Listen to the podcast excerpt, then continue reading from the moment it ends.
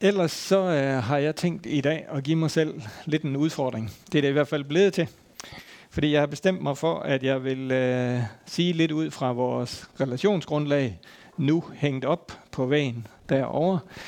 Øhm, og den sætning, der hedder, vi ønsker alle må tilhøre og blive involveret i fællesskabet. Det, det er sådan været temaet for mig i dag. Og så da jeg sad og tænkte lidt over det, så kunne jeg egentlig også godt tænke mig at forholde det lidt til, at vi øh, skal have årsmøde i kirken her efter gudstjenesten i dag, at det også godt på en eller anden måde måtte flettes lidt ind i det. Og det var egentlig heller ikke så svært. Og så da jeg tænkte lidt over det, så tænkte jeg, at det måtte jo egentlig også godt lægge lidt op til, at vi er på vej ind i påsken og helligdagen og omkring påsken og helligdagen, eller hvad hedder det, tiden op til pinse, og ligesom få vores fokus sat, øh, sat på, at det er der, vi er i, i kirke og, og i tiden lige nu. Og det synes jeg egentlig, jeg lykkes vældig godt med. Men øh, det var da lige ved at blive en udfordring at holde det hele sammen. Vi skal tage udgangspunkt i nok det mest klassiske stykke i Bibelen i forhold til en menighed, der har årsmøde. Nemlig Apostlenes Gerninger, kapitel 2, og vers 42-47. Og det skal, vi, øh, det skal vi starte med at læse sammen. Nu skal jeg lige være sikker på, at jeg har den samme oversættelse, som det står der. Det har jeg. De holdt fast ved apostlenes lære og fællesskabet, ved brødets brydelse og ved bønderne. Hver en blev grebet af frygt, og der skete mange under og tegn ved apostlene. Men alle de troende var sammen, og de var fælles om alt. De solgte deres ejendom og ejendele og delte det ud til alle efter enhvers behov. De kom i enighed i templet hver dag. Hjemme brød de brødet, spiste sammen, og jublen og oprigtigt af hjertet priste de Gud, og havde hele folkets yndest, og Herren føjede hver dag nogen til, som blev frelst. Den her tekst, det er jo idealbeskrivelsen af fællesskabet i den første menighed. Der, hvor man ligesom ser, at det var der, det startede. Det var der lige efter pinse, hvor de begyndte at samles og være menighed. Øhm. Og den, den kirke, der beskrives her, det er kirken efter, at det har været pinse. Hvis vi går om i Apostlenes Gerninger og kapitel 2 og starten, så står der jo om, da pinsedagen kom, og så videre og så videre. Så den her beskrivelse af menigheden er beskrivelsen af menigheden, der ligger efter pinse. Og det, øh, det skal vi prøve at, at komme lidt rundt om. Hvad er vi så for en kirke? Og hvis Robert han kører den næste slide på der, så har jeg sat sådan tre tankevækkere op her.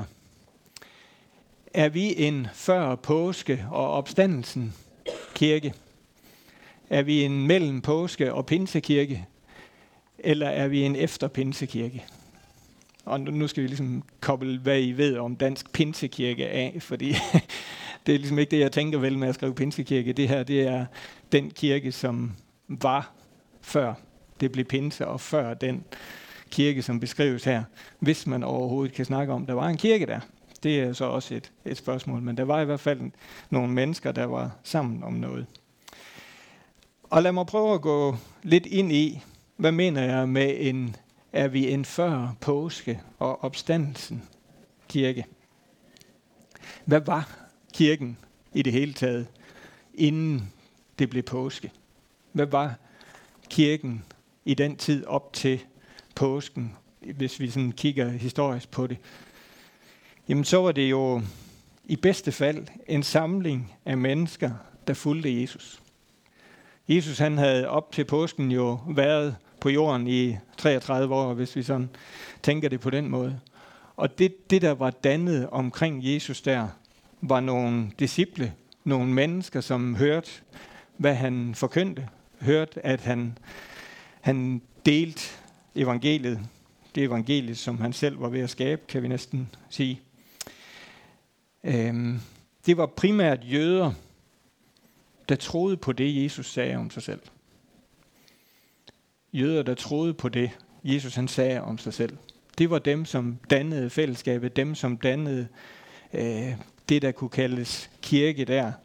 Øh, og, og når jeg råder lidt rundt i det her med kirke, så er det jo, fordi vi tænker, at kirken starter jo først efter pinsedag, og efter at vi kommer over i apostlenes gerninger. Men der var jo en samling. Der var jo jøderne, der var jo dem, der samledes i templet, der var jo dem, der samledes sammen med Jesus, og det startede vel på den her måde. Kirken fulgte Jesus og var optaget af at gøre ham til leder. De var optaget af at gøre ham til leder. Og det ser vi jo i, i påsken, hvor de hylder ham som konge, hvor de vil gerne gøre ham til konge over folket. De var optaget af, at han, Jesus, rent fysisk, skulle blive deres leder. Det var en tid, hvor de var på vej fra det gamle til noget nyt. Den her gruppe af mennesker gjorde i den grad op med nogle af de ting, som var hele deres bagage, hele deres tankeforestilling, blev ændret i mødet med Jesus. Blev ændret, da de valgte at følge ham, da de valgte at blive hans disciple, frem for disciple af en jødisk rabbiner, som var det, som ellers var deres virkelighed, mange af de her folk. Så det, at de blev disciple af Jesus, var et opgør med noget gammelt, noget de kom fra. Det var en tid, hvor den nye pagt, som Jesus kom med, ikke var kendt, men skulle først fødes, blive til noget. Blive til det, som vi kender den som i dag, og den skulle erstatte den gamle pagt. Og kirkens liv, de her mennesker, der var samlet omkring Jesus, deres liv, deres øh, fællesskab, kan vi sige, var båret af de mirakler, der fulgte med Jesus. Og det oprør, der fulgte med hans lærer. De her mennesker, der gik sammen med Jesus, primært de sidste tre år, de må i den grad have levet i et fællesskab, som var i opgør med det etablerede. Opgør med jøderne, opgør med at følge de gamle love og det, som Jesus gjorde op med. Det var ikke en, en stille tid for dem. Det var ikke en, en tid, hvor de bare sådan jublende hver dag kunne stå op og tænke, yes, endnu en dag sammen med Jesus. Det kan godt være, de gjorde det nogle dage. Men jeg tænker også, det har været en tid, hvor de i den grad oplevede et oprør, både inde i sig selv, men også i det samfund, de var en del, i, del af. Og en tid, hvor de så ting ske, som var fuldstændig anderledes, end de havde set før. Fuldstændig anderledes, end de havde nogensinde selv kunne tænke sig frem til. Det, ting, det, det de oplevede sammen med Jesus, det må have været fuldstændig øh, forandrende for dem. De må jo have ændret hele deres måde at forstå verden på og tænke om verden på. Det var sådan en, en meget kort beskrivelse af, hvad, hvad, hvad kunne beskrive den her kirke, som var ved at opstå, den her samling af mennesker, som var ved at opstå omkring Jesus, før det blev påske. Og kan vi så drage nogle paralleller til os på den? Kan vi, kan vi sige, hvad er det, der er det, som de oplevede her, vi oplever som kirke og som enkel øh, kristne troende? Er der en del i os, som ligner det her? Tænker vi nogle gange, jamen det var meget nemmere bare at følge Jesus, hvis han var den store verdensleder. Hvis nu bare han havde blevet her og gjort sig selv udødelig, så havde vi haft den der fysiske figur og følge, som, som var deres virkelighed her. Jeg kan da godt tænke nogle gange, de var jo heldige, de kunne jo bare gå hen og snakke med ham. Det er altså ikke helt så enkelt i dag, Jesus. øhm, den der lederfigur, søger vi nogle gange efter den, os som kirke, og prøver vi at erstatte den med noget, både i vores eget liv, men også som kirke. Prøver vi at gøre kirken til det, Jesus han var. Prøver vi at gøre kirkens teologi, kirkens måde at være kirke på. Ah, det er så, så ved jeg, hvad jeg skal følge. Så kan jeg bare gå bag efter det. Jeg håber ikke, I prøver at gøre præsten til det i hvert fald. Men vi, vi kan jo godt genkende os selv i lysten til at have noget, der er meget konkret, noget, der er meget enkelt at følge, fordi det ligesom er til at tage og føle på. Det er den form, den måde at tænke på og være kirke på, tror jeg ikke er så fjern for os. Og den tror jeg godt, vi, vi kan genkende, og vi kan måske også på den negative plan hænge fast i. Nu skal jeg så prøve at gå videre til, er vi en mellem påske og pinse kirke? Det er et meget kort spænd, cirka 40 dage, eller præcis.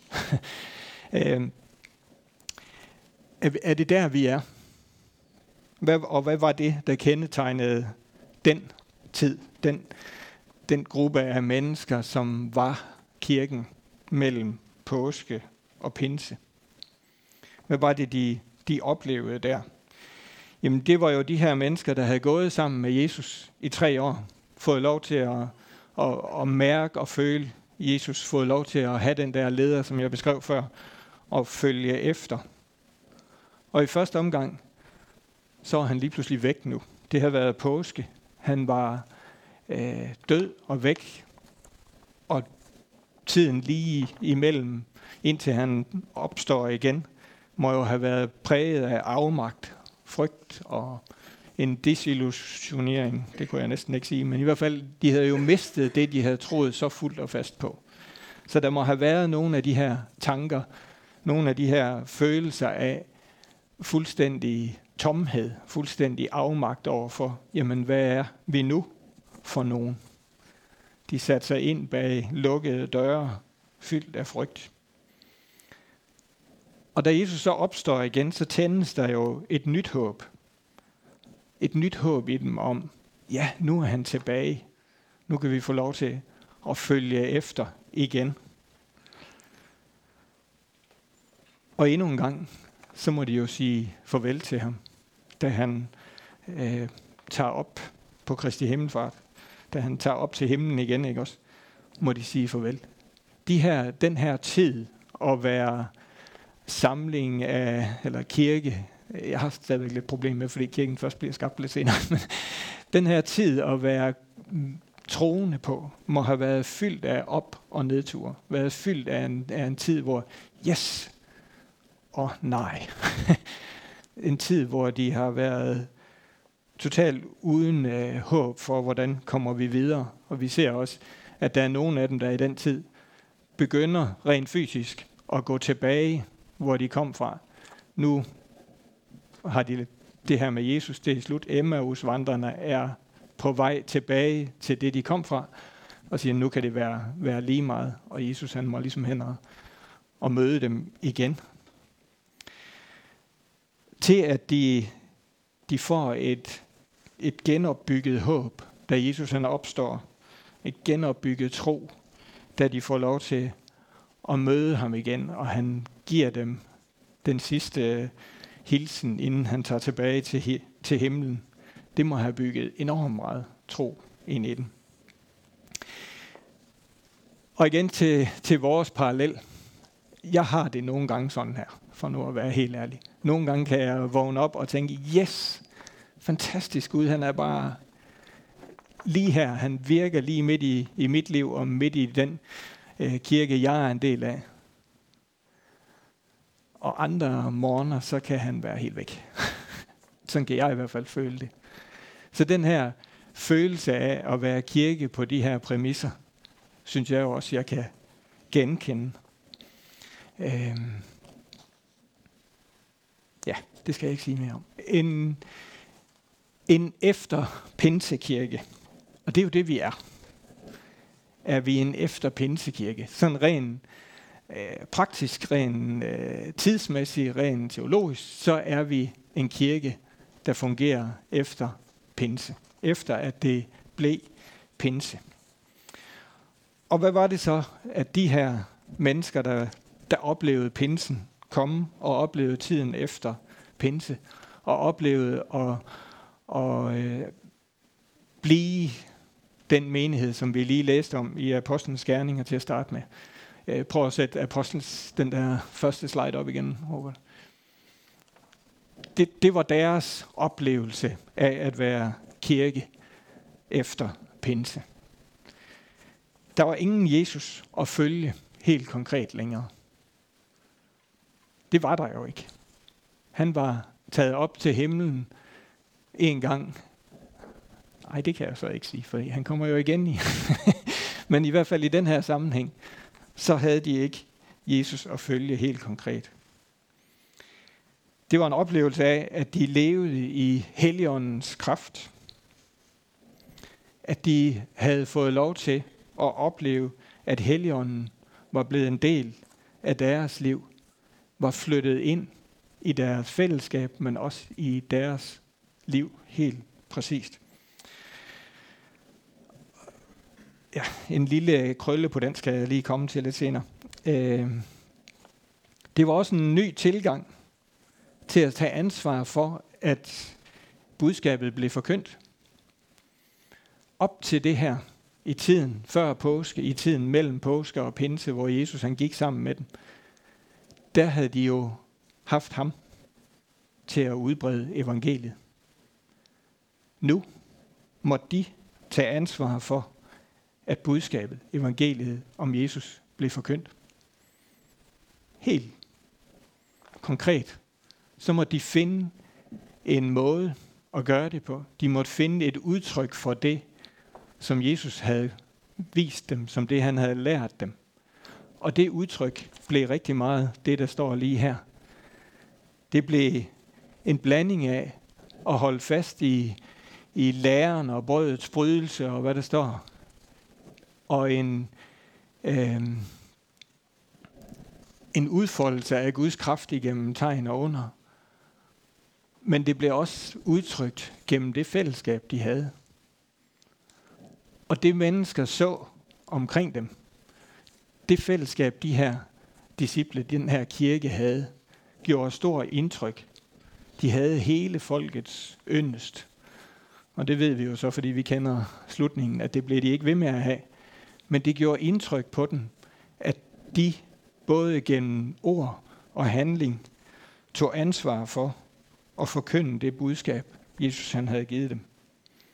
Det var en tid med begejstring og en tid med forfølgelse og spændviden derimellem. Det var ikke bare en tid, hvor, hvor jeg tænker, der ville jeg gerne have været. Det var også en tid, hvor det kostede.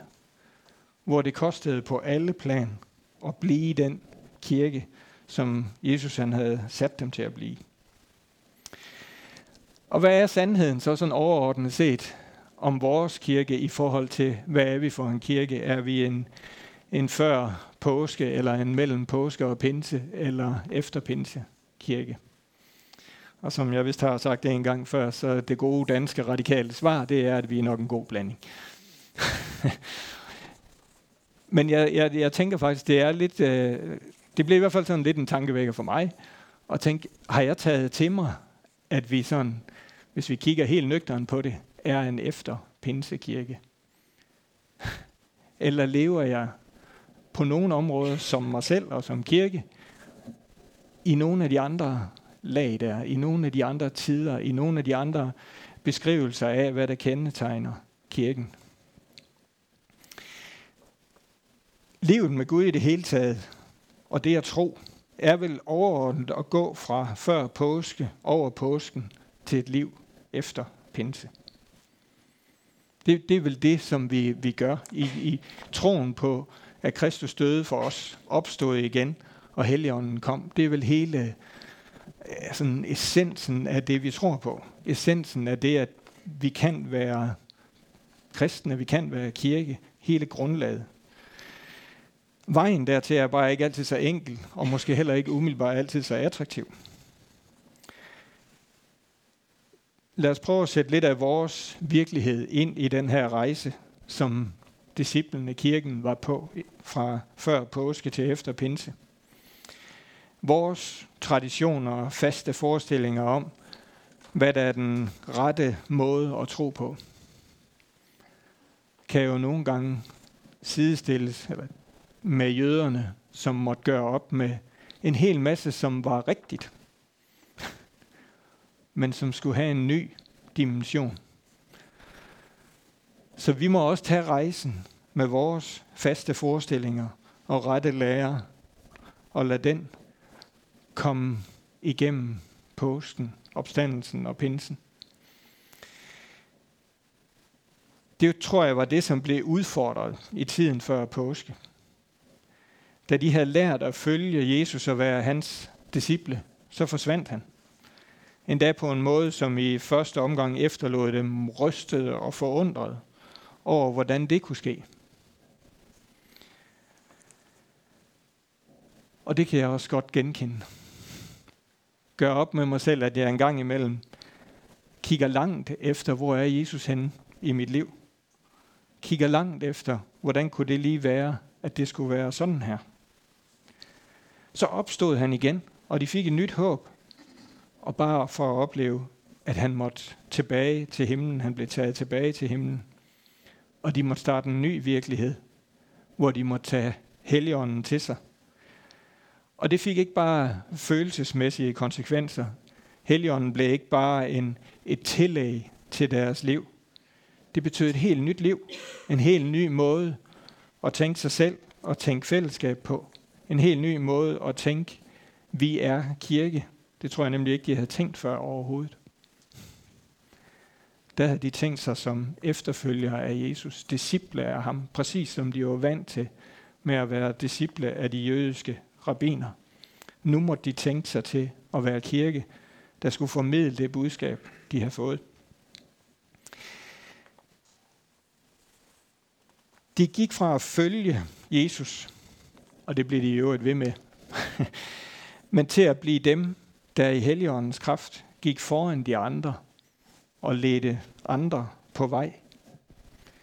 De gik fra at være dem, der fulgte, til at være dem, der ledte andre på vej. Og det er vel det, vi er kirke for. For at pege hen på det budskab, pege hen på Jesus og gå foran nogen for at lede dem på vej derhen. Øh, på alle områder af livet.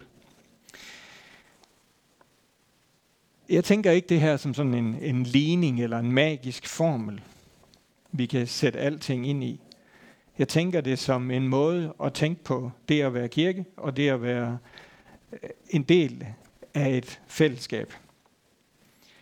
Jeg tænker det som en måde at tænke på, at vi er ikke de første, der har mødt tvivl, frygt, opgivenhed, begejstring eller mangel.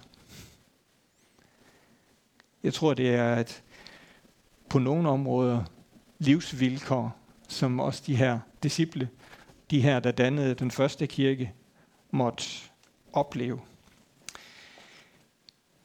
Så var det så, at i trosfællesskabet om Jesus, at de fandt Helligåndens kraft. Kraft til at, at blive efterfølger af Jesus, der var værd selv at følge efter. Det var gennem deres livsførelse og deres synlige, konkrete måde at være fællesskab på, at deres omgivelser så ikke hvem de var, men hvem Jesus han var. Hvem det var, som de pegede på.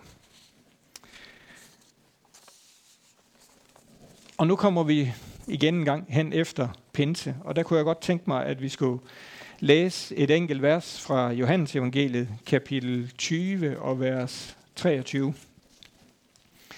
Øh, det er efter, at Jesus han er opstået og møder disciplene igen, øh, hvor de sidder grebet af frygt inde bag ved de der lukkede døre. Øh, ja, vi tager lige fra, fra vers 21 af. Jesus siger til dem, fred være med jer, som faderen har udsendt mig, sender jeg også jer. Da han havde sagt det, blæste han ånde i dem og sagde, modtag Helligånden. Forlader I nogen deres sønder, er de den forladt. Nægter jeg forlader nogen deres sønder, er de ikke forladt. Og det vi skal stanse over for, det er Jesus, der siger til dem, modtag Helligånden. Og hvis vi sådan sætter det lidt ind i perspektiv, så er det her faktisk en god del dage, før det bliver pinse. Og, og hvad sker der? hvad sker der her? Men der sker faktisk ikke ret meget. Øhm, så kommer der noget om Thomas og tvivleren og sådan noget bagefter. Så der, der hvor Jesus han rækker Helligånden ud til dem, siger til dem, disciplene, modtag Helligånden. Der, der er ikke tunger af ild, der er ikke det, det store, men de får Helligånden der. De får Helligånden der. Den begynder at virke i dem på sin, tænker jeg, stille måde der. Gør dem klar til det, som skal ske videre frem. Og det her, det, det har jeg aldrig tænkt på før, for at sige det, at de faktisk modtager Helligånden længe inden det bliver pinse. Eller i hvert fald nogle dage inden det bliver pinse.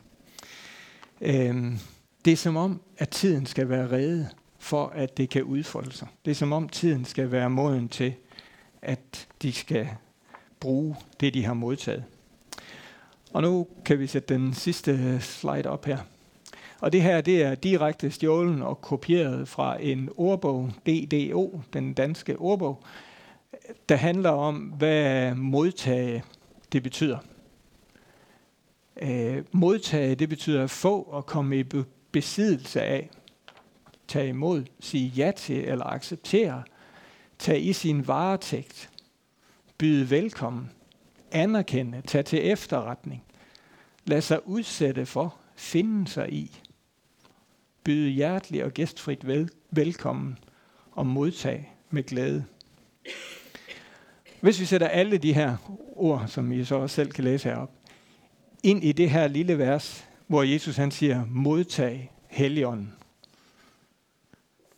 så beder han dem jo sådan set om, sige ja til, acceptere det, jeg giver jer. Tag det i jeres varetægt. Byd det velkommen Giv det adgang til vores liv. Så han giver dem faktisk lidt en udfordring, tænker jeg. Modtag, tage imod det, åbne op for det, byd det velkommen ind i jeres liv. Og, og prøv lige at lade det, det synke lidt ind og sige, hvis nu jeg siger til en af jer, modtag den her gave fra mig. Så, så har du jo ikke modtaget den, inden du har taget imod den og gjort den til din. Og jeg tænker lidt, måske var det det, disciplene havde brug for, da Jesus han rakte det her ud til dem. Modtage helgen. Måske var det det at gøre det til deres. Få det budt velkommen, give det adgang og alle de her ting. Der skulle lige have den der tid, så det fik lov at virke i deres liv. Og måske skal vi som mennesker også nogle gange have den der tid, når Jesus han rækker sin velsignelse, sin helligånd ud til os. At vi får lov til lige at modtage den med alt det, der ligger i at modtage. Og så det sidste, jeg skal runde omkring det her, det er, at det her med at modtage Helligånden, og Jesus, der rækker Helligånden ud til dem, var ikke en jeg-handling for den. Vi kan så nemt tænke, at har du modtaget Helligånden, eller nu skal jeg bede om Helligåndens komme fylde over dig som person. Jesus han rækker Helligånden ud til dem som et fællesskab, det var i høj grad en vi-handling. De modtog Helligånden. Jeg rækker den ud til jer. Jeg tænker, hvis Jesus skulle have gjort det, ligesom vi tænker, så kunne der have stået fire vers om, så gav han den til den disciple, og den disciple, og den disciple. Det gjorde han ikke. Det var til fælles. Han rakte dem ud som noget, de modtog i fællesskab en vi-handling. Og grunden til, at han kunne gøre det, tænker jeg, at det vi, det var blevet skabt gennem påsken, gennem tiden mellem påske og pinse. De her mennesker, de forstod sig selv som et vi. De forstod sig selv som et vi.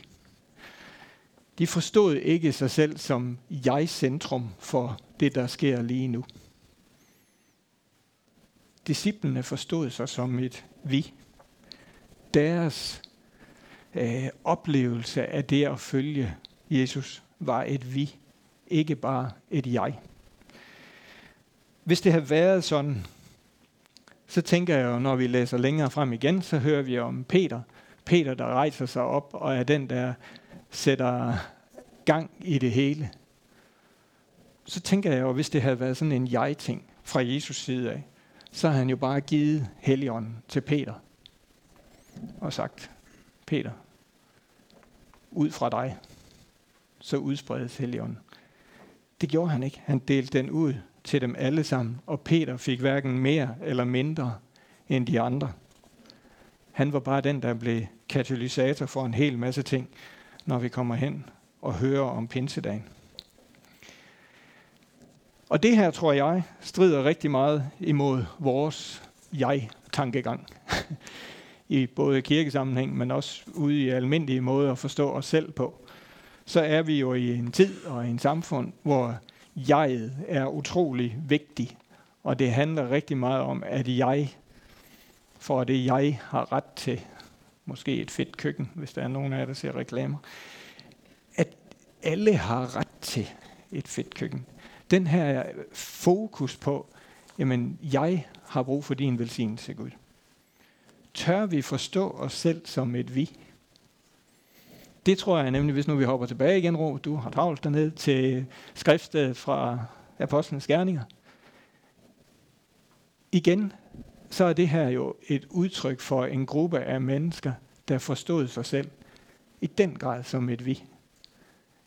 At min rigdom var lige så meget resten af fællesskabets rigdom.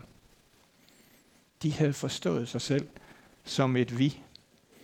Øh, Jeg læste lidt kommentarer på det her vers, hvor der var en, der skriver, at øh, ud fra det, der står i vers 45, de solgte deres ejendom og ejendele og delte ud til alle efter enhvers behov. Så skriver han, det må jo, det må jo betyde, at alles behov ikke var blevet dækket af Gud, bare sådan.